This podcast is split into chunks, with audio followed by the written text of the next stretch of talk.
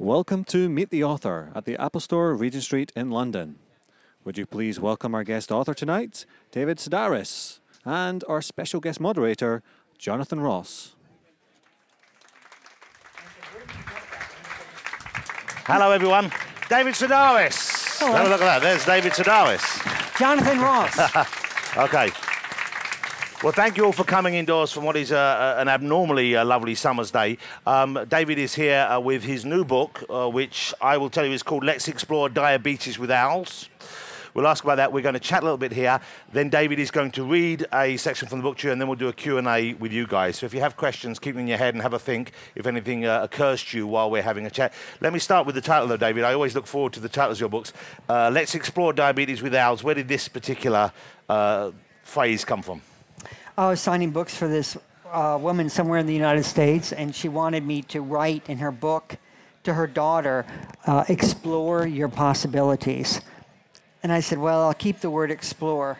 And so I wrote, let's explore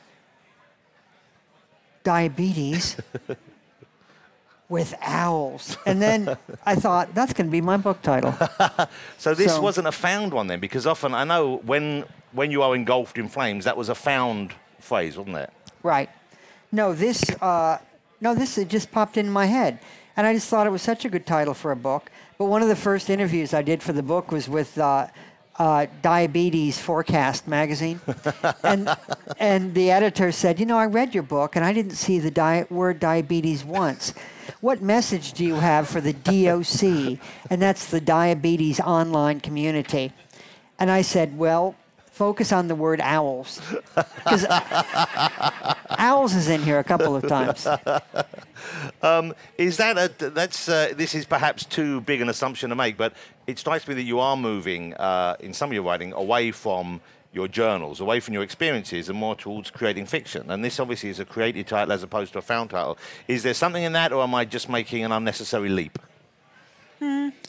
Uh, well, I, I, I mean, I, I did include a little bit of fiction in this book, like little dramatic monologues, just to kind of break it up a little bit. Um, but no, like I, I don't know. I'm just always on the lookout for a book title. I mean, I would imagine it's the same if you put out a record. You know, wouldn't you imagine? Like Yeah. you're just always looking for it, or if you're a musician, you're always looking for uh, the name of your band. Like everywhere you go, you're looking for word combinations Yeah, that yeah. would be. What would your band be called if you had a band? my band would be called. uh, You know what? Let's not waste time with that. Where I can run up to people in the street and tell them afterwards they'd like to hear what you have to say. Uh, but what would your band be called? Well, I would steal the name of somebody else's band. I heard of a band recently called Wizard Sleeve. And, and that's just such a great combination. Well, you know what that means, of words. course, do you? And then I found out what it means. And so it's even. Isn't that fantastic? It's a, it's a, it's wonderful on every level. Um, okay, let me ask you about some of the uh, new pieces in here and some of the recurring themes or topics that you deal with. Uh, fans of David will be happy to know that his father appears in the book. Yet again, your father seems to be a gift that keeps on giving. Um, do you run stuff past him? Are you concerned ever about upsetting him? Were you concerned when you when your first book came out that he and your mother might be upset by what was put and, and the way you presented them to us? The only thing that ever bothered my father was I wrote something about my grandmother, and my grandmother lived with us for a while, and then my father had to put her in a nursing home, and, and it really bothered him that I wrote about that. Um, and it wasn't his fault. He was in a tight spot. My mother said either she goes or I go, but, but and so he did what he had to do. And I, I thought I thought I wrote that in the story. I know I did, but he was just embarrassed or he didn't want to revisit that time. But other than that, like my dad knows, he's like a really confident person. Like I've never, he's the most confident person I've ever known. So he doesn't have any doubts. He doesn't have any doubts. Like he used to, all my life, his mantra to, what I heard him say to me over and over and over again was, you know what you are? A big fat zero. And that, that sounds bad today, but but that was before self-esteem was discovered. and, and I don't think I was alone. I think lots of people grew up hearing that, and it's what got me out of bed every day. I thought, I'll show you who's a big fat zero.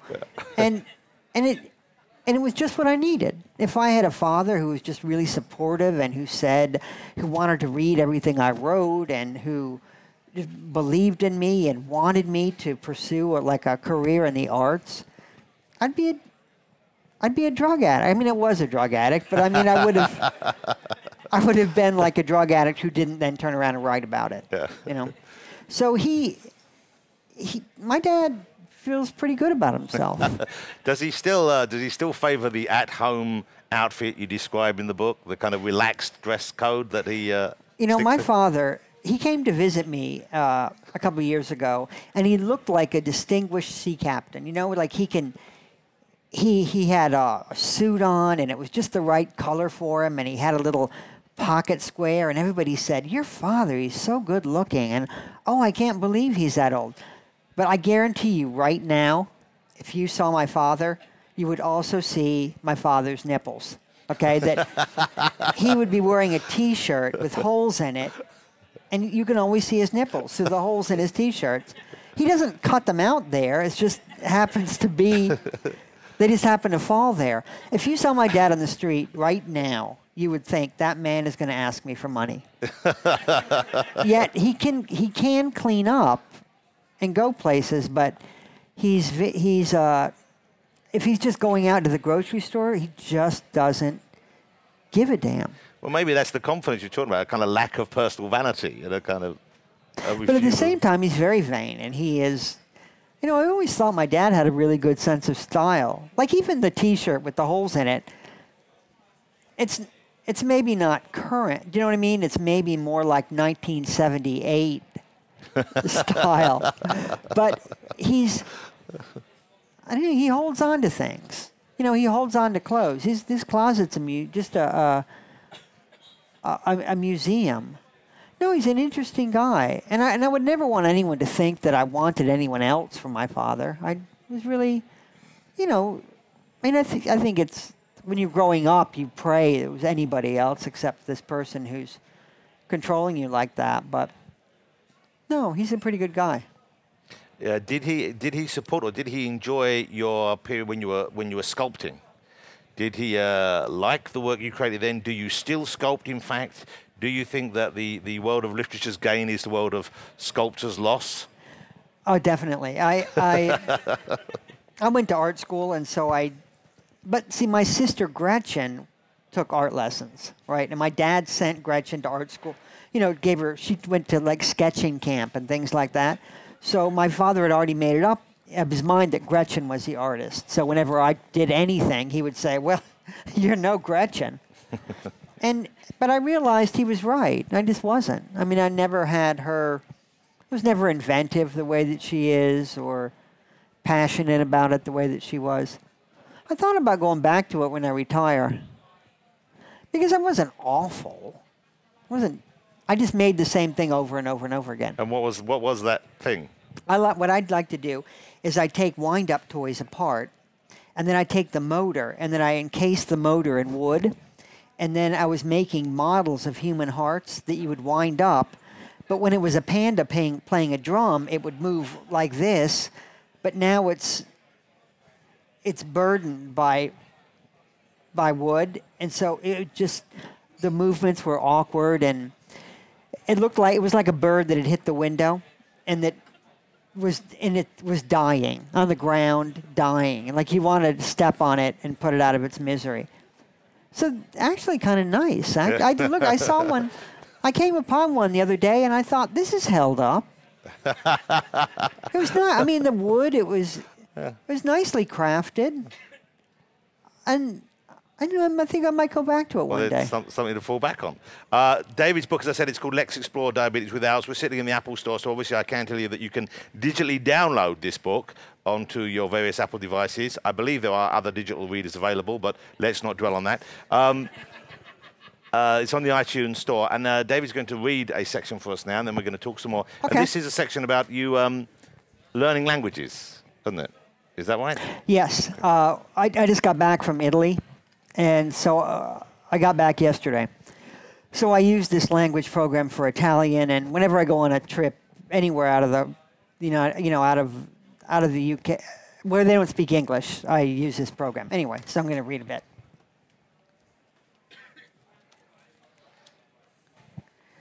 On a recent flight from Tokyo to Beijing, at around the time that my lunch tray was taken away, I remembered that I needed to learn Mandarin.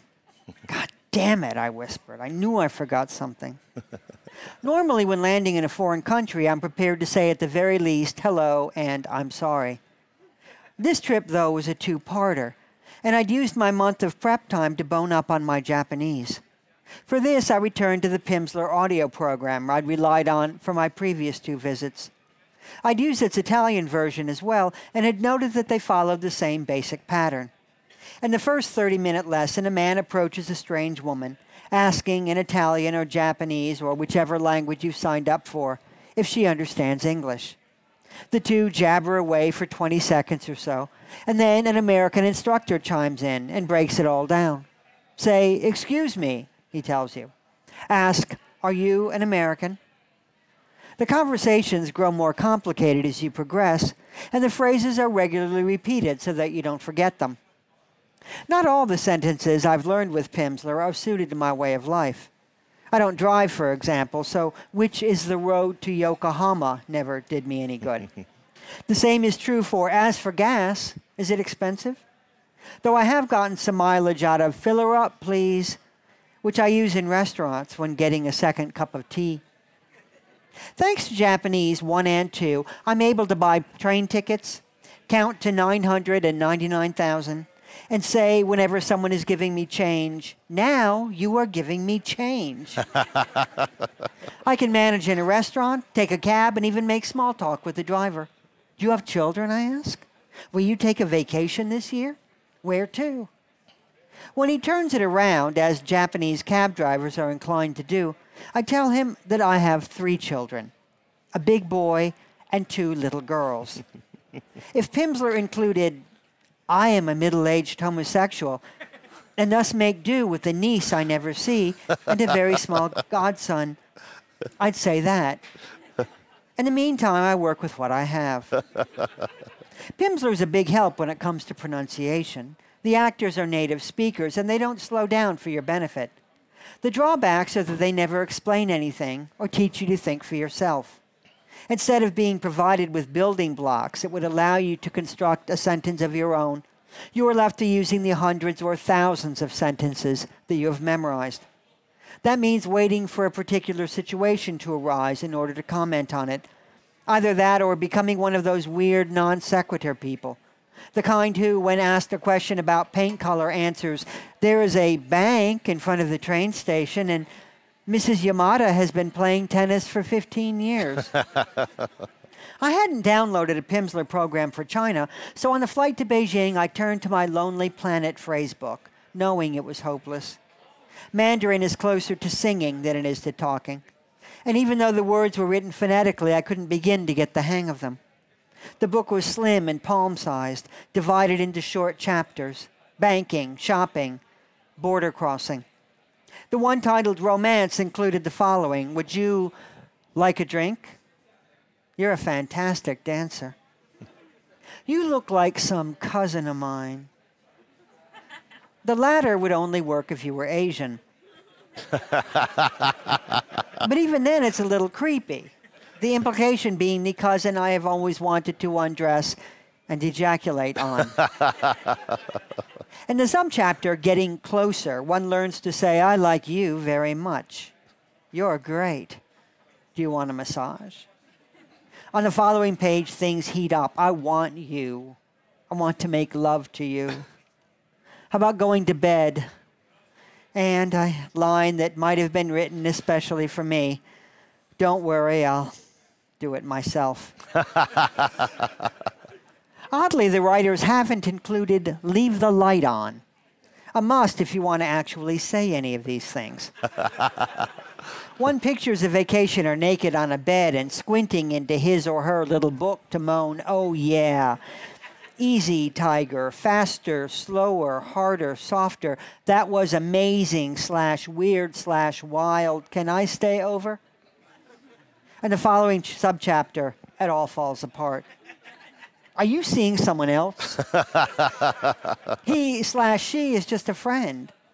You're just using me for sex. I don't think it's working out. And finally, I never want to see you again. Let me take that off you because I've got something there I want to see. Um, very, very funny. And the chapter, I think, gets even funnier. It made me laugh out loud, especially when you start comparing the Japanese phrases that you learn with the ones you learn from the PIMS, the German course. Uh, and I'm sure you get this question asked all the time, but to what extent, presumably something like that, you can't exaggerate too much or enhance too much because the evidence is there for us to find. Um, but how much do you exaggerate the things that happen to you, the stories you tell, either recent events or from your past? Well, like that particular story was in the New Yorker. And so when something's in the New Yorker, then the fact checkers call. And they called Pimsleur and they said, is, your, is uh, the. Uh, they double checked all the phrases with Pimsleur and all the ones in all of the books. And I referred to a German, uh, my German editor, and so they called him. And so everything is um, because I mean I don't want to be wrong, Yeah. but sometimes when you're writing a story, it's like, oh damn it, you know, just because maybe you heard it one way, and so it turns out to be something else, and so that in your whole story can hinge on that. You know what I mean? But like I wrote a story about going to a taxidermy shop in London and buying a taxidermied owl. And the taxidermist had amazing things in his shop, including a human forearm in a Waitrose bag and a the head of a 14-year-old girl in a Tesco bag. And so the fact checker called, and I was like, "Please be wait, please be the arm in the Waitrose bag and the head in the Tesco bag," because I make a joke about Tesco, and it really. Anyway, so I was, compl- I was so relieved to find out. Yes, the, the mummified arm is in the Waitrose bag, and the human head is in the Tesco bag. So if it comes to the crunch, you will check. y- There's an accuracy there. Um, Well, but- somebody else does it for me. Yeah. I mean, the New Yorker, uh, you know, even small things that you would think. Um, I wrote a story in the book about buying uh, uh, four pound, a five pound box of strawberries with my brother in law at this shop and at this chain store in North Carolina. And so they called and said they only sell four pound boxes. Okay, I'll change that to. but then I had written that I was in the this store with my brother-in-law, and all we had in our grocery cart was a box of condoms the size of a cinder block. And so they called and said, "I'm sorry, the biggest box they sell is 24, and that would be the size of a brick, not a cinder block." but if you're writing humor, sometimes you, you know what I mean. If you're in a small conservative town on a Sunday with your brother-in-law, and all you have in your shopping trolley is a box of condoms, it feels huge. Do you know what I mean? Because everyone's looking at you and they assume that you're gay. You know, they assume that me and my brother-in-law were a couple. You could just see it in their eyes, like, "Don't you homosexuals think about anything else?" and it was a situation where it feels enormous. So even if it isn't, so you know what I mean? Like there's a difference between journalism and writing humor, and anymore I have to really fight for that difference.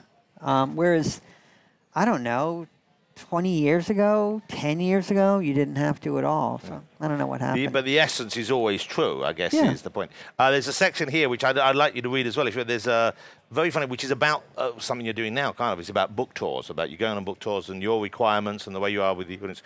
But, uh, but I'm asking this because what I particularly enjoy about your work, I think, obviously, it always makes me laugh. Sometimes it touches me very much as well.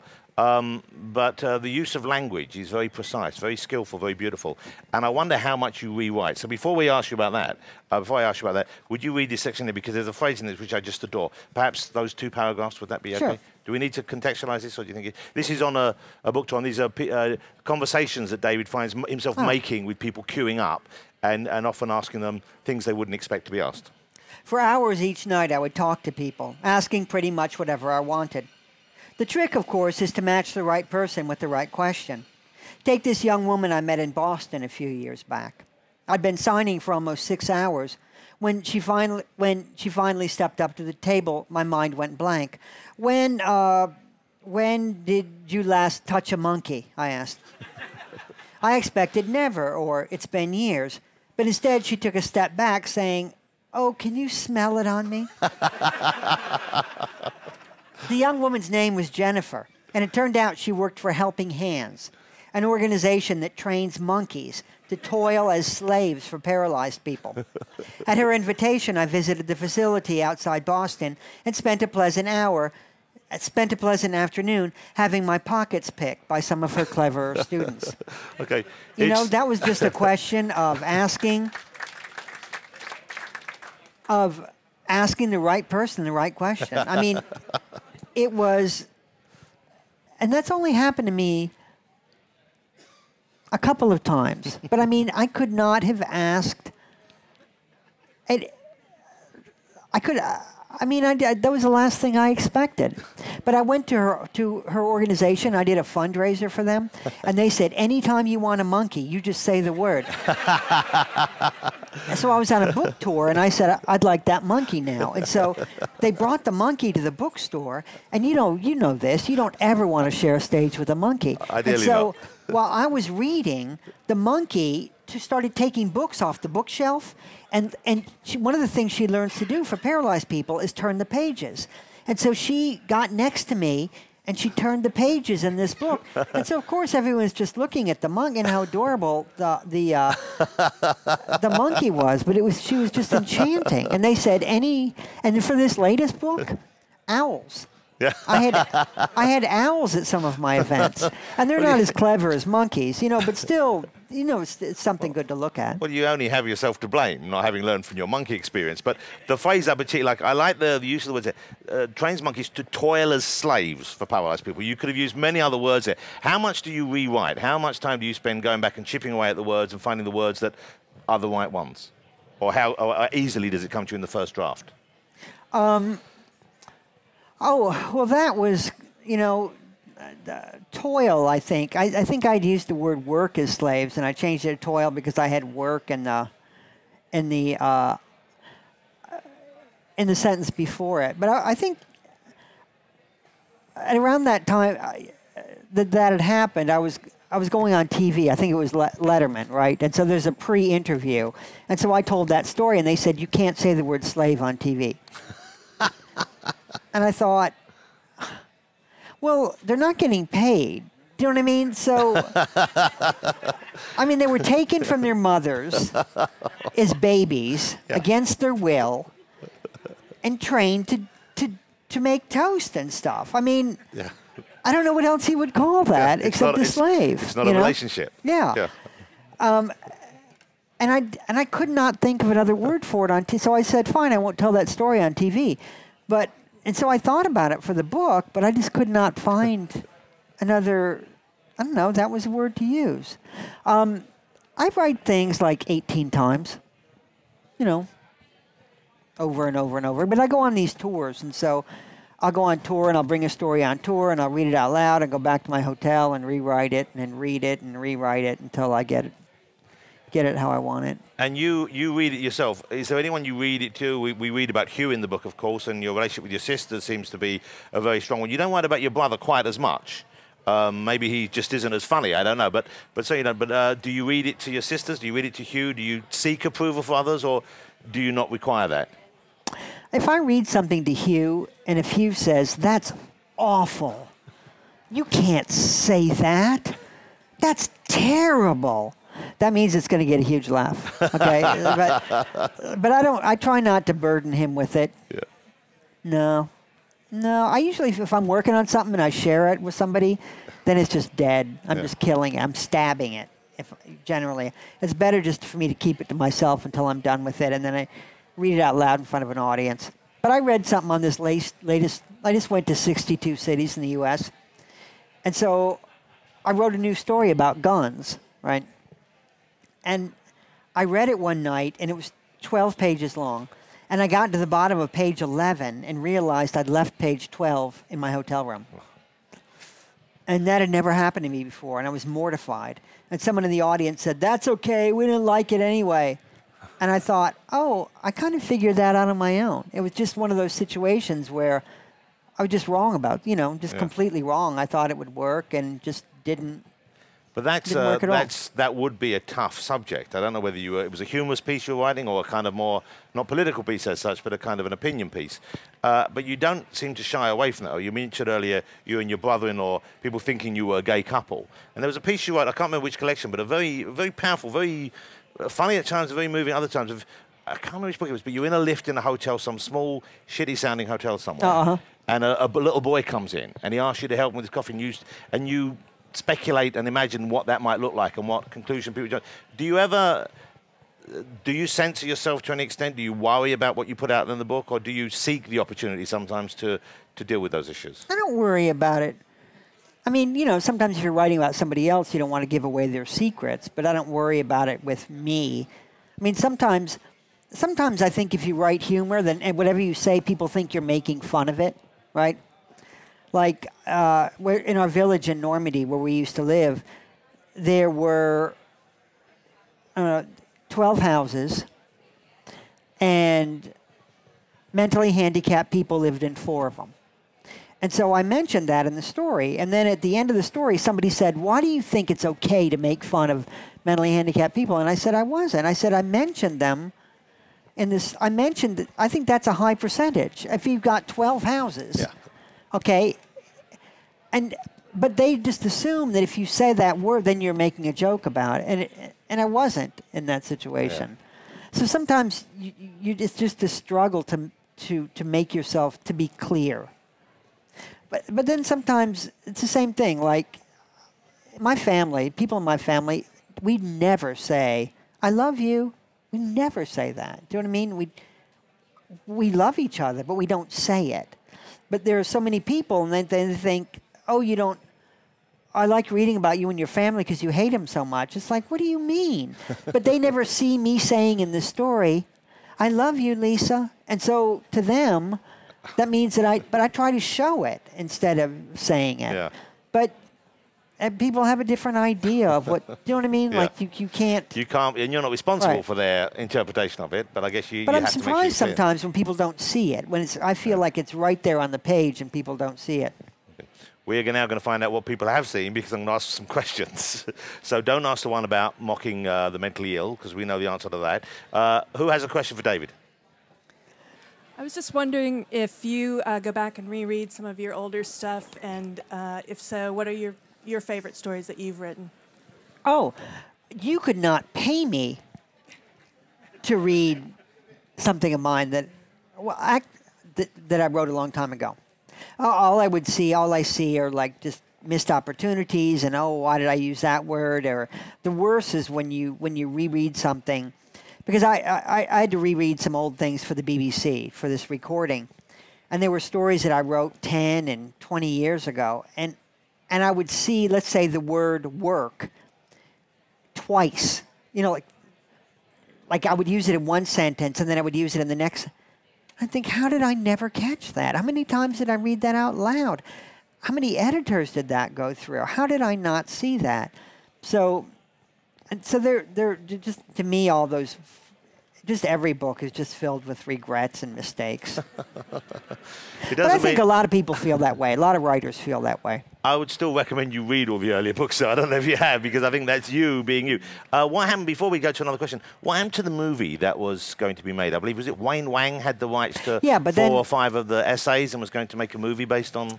Right, and then uh, I don't know. I got out of that, and then So when you say you got out of it, so he was got out of working on a script. You didn't want it to happen, or he's a lovely guy, and and I just panicked. I just panicked. I just because the stories involve my family, and my family didn't say we don't want to be in a movie, but I don't know. The more I thought about it, just I did. I, I, the more I thought about it, I thought well, I've made a huge, huge mistake, and it was there was a moment when I could back out, and so I backed out. But then somebody just made a movie out of a story in the book that doesn't involve my family, and it's fr- from the book Naked, and, and it's called COG, which stands for Child of God. And so this fellow made a movie, and it came out. I, I saw it at Sundance. I saw it in February, and I think it's going to come out in September. And he's a, just a kid who made the movie. He's 30 years old, and it's just based on something I wrote. Like he took my story and he he he said he gave me the opportunity to to to approve of the script, and I didn't want that. I just wanted this is his project, so And were you pleased? Did you enjoy the experience of seeing? it was just so weird to go to a movie and then hear somebody say David, and then have somebody who's on Glee say what. it was it was uh, the oddest experience. I I. I, I'm the only one on earth who can't see it, really, Yeah. because I look at it and I'm thinking that's not what my trailer looked like. But he gave me the opportunity. It could have looked exactly like my trailer, but Yeah. I didn't. And it's not a movie about what my trailer looked like. So You've written plays, though, haven't you? I know you've worked with your sister. Is it the Talent Family? You call yourself? Uh, Yeah. your- your- uh, would you write a screenplay? Are you interested in, in Nope. taking your work? Into, no. No, I like going to the movies, but I don't ever want to. I never wanted to have anything to do with them. You know, I never wanted to go into a dressing room or.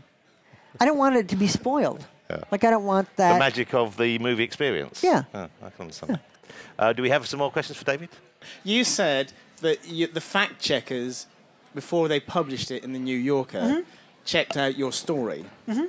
Now, a lot of us perceive, shall we say, that journalists don't always do fact checking. And it's kind of just to me, there seemed a bit of an irony in there that the New Yorker, within the culture of journalism, wanted to check out your story to be make sure it was authentic and true and nothing was wrong. It wasn't a brick or a cinder brick or a whatever. So I, to me, it, I just wondered whether there was actually some observations you might in the future bring into journalism. Well, they tend to do that more, I think, in the United States. I mean, magazines do, and the New Yorker is really has the fiercest, really fact-checking department of any magazine in the United States.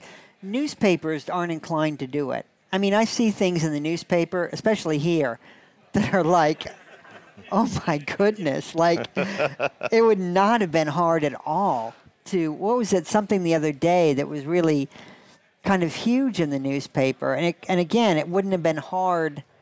I remember in France, uh, after September 11th, I remember watching television and, lear- and they said that Pennsylvania was in California. and again, it, it wouldn't have been that hard, you know, to, to, to ask somebody, you know, like maybe somebody knew an American. But and they could have just run it by them. But newspapers don't tend to do it at all. And so I never read anything. Like when I give a newspaper an interview in the newspaper, I never read it because I th- I thought if you get caught up in that, then I don't know. Then you just become become that kind of control freak. You know what I mean? Like I mean even like when I when I would read things years ago, it would say, let's say, oh, I showed up and David Sedaris was wearing a brown turtleneck, and it's like, I don't even own a turtleneck. Like I don't have a, t- and the story wasn't about turtlenecks. Maybe that was just, and it didn't matter to anyone but me. Yeah. But I thought, wait a minute, how come I have to get all this stuff right, and you guys don't? And maybe it's because newspapers, it's like a daily thing, and they don't they don't have the time to do that. But um, and uh, let's see, I don't, I've never like the things that I've had published here in the UK, like in magazines and stuff, or in in uh, in you know Saturday or Sunday magazines. They don't they don't have fact checking departments, or they've never asked me. You know, they've never asked me for anyone's numbers to call and and uh, double check. Like I had an article about rubbish, and I had an article about Chinese food, and there's never any question of that. Didn't you, you you you hit some flack with the Chinese food article in the states, didn't you? They, they were- Yeah. I never, I, I, I went, I never liked Chinese food. I just never liked it. And then I went to China, and I really didn't like it. okay. And so I wrote a story about it, and I was so surprised by how angry people got. And somebody wrote, Well, I'm sure they eat messed up things in North Carolina. And they do. And go ahead and write about it. I don't care. I was just surprised by how thin skinned people were about it. I didn't. what, I was it mainly Chinese people or Chinese Americans, or was it just across the board? Well, I don't, like I said, I don't read anything, but I was told about this. But then I was interviewed by this Korean American guy in the United States, and he said, "Well, I read the, I read one of the articles about." He said, "I read your story, and I was offended." And it's like, your mother's Korean. you know what I mean? Like, your father's not. Your mother's Korean. The story's not about Korea. It's about China and Chinese food. It's not. And I had said in the article, oh, I love food in Japan. And then people were, how dare you mention Japan when you know their history with China? It's like, no, I don't know their history with China. I was saying to somebody, um, I said, but maybe it was stupid of me uh, expecting Chinese food to be like Japanese food, just because the countries are near each other. Yeah. I said, America is not like Mexico. I mean, that wouldn't be fair for me to compare. Yeah. That's like me saying that American, you know, those two. So maybe that was naive of me to expect that the, the, the, the, food of Japan would be like the food of China, but it was just a hornet's nest. I just didn't expect. I was just really surprised by the by how upset people got over it. I And uh, I don't like Chinese food. so if we could pass to this gentleman here in the smart blue shirt. I would call that purple. It's not. It's. It's. Oh, okay. Blue and We're- red together make both. purple. we're both it? right. Now, maybe this is the wrong venue to ask this question, but I wonder. You've mentioned you love book signings. Do you worry that ebooks are going to put you out of, you know, take that away from you? Well, you know, a guy came up to me uh, about a, a year ago, and he had an iPad, and he said, "I want you to sign my ebook." And so he gave me a little stylus, and he said, "You just write your inscription right here." And then he said, "Give me your email address, and I'll show you how this works." And so the next day, he emailed me my ebook with the inscription in it. And the only problem was that he emailed me my ebook, right? So then I emailed it to three other people, and they got it with no problem. And so we went back to this guy and said, anybody, he said, yeah, that's just a little problem with it. And, but to me, that's like an enormous problem because it means you could just, do you know what I mean? Like, yeah. I'm 56, right? Which means that I've never illegally downloaded anything, right? I mean, because I don't know how. I mean, that's part of it, is that I don't know how to do it. But I know a young person, and he recently sent me an ebook and said, Oh, I thought you'd like this book. And it was actually a book by a friend of mine that I'd read, and I said, "How did you get this?" And he said, "Oh, it's a site. It's got all. It's got every book on it. It's got all your books are on it, and they're free." and I said, "That's called stealing. Actually, what you're doing is called stealing." But I, I mean, I don't. I'm happy when people say they got my book out of the library. That makes me happy. But to go to the library, you have to get off your ass and go to the library. Yeah. And and I guess that was a problem, like just illegally downloading books. You don't even have to stand up to do it. and I feel like if I'm going to lose money, the least you can do is stand up. Okay. We had. Uh, we have another question on the end. there. Hi, um, I just wanted to ask, in terms of your experience as an author, how do you feel that like your motivations have changed over time? I mean, like initially, it may have been more to do with like you adapting a personal journal and then turning that into something publishable. But now, do you think like you're more aware of the fact that you haven't you've cultivated an audience and you know they obviously react, as you said, to some of the things you've written, or do you feel like you're more writing for other people than for yourself? Oh gosh, uh, um, you know, sometimes I'll go and do a reading, right, and and then I'll maybe I'll read in a theater, and let's say there are eighteen hundred people in the theater, and then afterwards I sign books for people, and so I've talked to some of the people in the audience, but then if you ask me to sit down and please them, I would not have any idea how to do it. I would have no idea, and so I think I just write for myself, and then I'm I, I don't I don't think that I would think. Uh, I, I don't think that I censor myself that I would think, oh, this audience probably wouldn't like it if I said bad things about iPods. You know what I mean? Because they might have iPods of their own, and they wouldn't like that. I don't. I don't, I don't think that way. I just tr- try to please myself. Don't think I don't love my iPod though. I lo- I actually I just. I just trying to think of what an audience in the Apple Store might be like. Boo! About. Uh, hi. Do you ever find it hard as a humorist to be taken seriously when you're being totally earnest? Or Oh, that's a really good question. Yeah, I do. I mean, sometimes it's interesting. this does not happen very often. Okay, it does not happen. uh, I mean, sometimes I feel like when you write humor and you, you and you. you uh, so there there was a security guard one night in the theater when I was reading, and the security guard turned to somebody and said, "They laugh at everything he says." And I thought, uh, uh, uh, and I could understand what he was talking about because it wasn't like it was funny. I think people just wanted to have a good time, and people said, somebody somebody told they said, "Oh, he's funny," so they would just laugh at anything you say, even when you're being serious. So no, I do find that, and it can be frustrating because it's like I. You know, especially when you're trying to make a point. Sometimes I'll be reading a story and people will laugh, and it's like, that was like the sincere bit that you're laughing at. but it comes in handy too. And this, like I said, this does not happen often at all. You really won't meet anyone who likes signing books more than me. Okay, and I can do it for a long time. And I, but every now and then, you'll just come upon somebody who's just really pushy and unpleasant in a way that. And so I can say to those people, I can look someone right in the eye and say, "Oh, I, I hate you." And they, ah, I'll say, I can't wait until you're gone out of my life.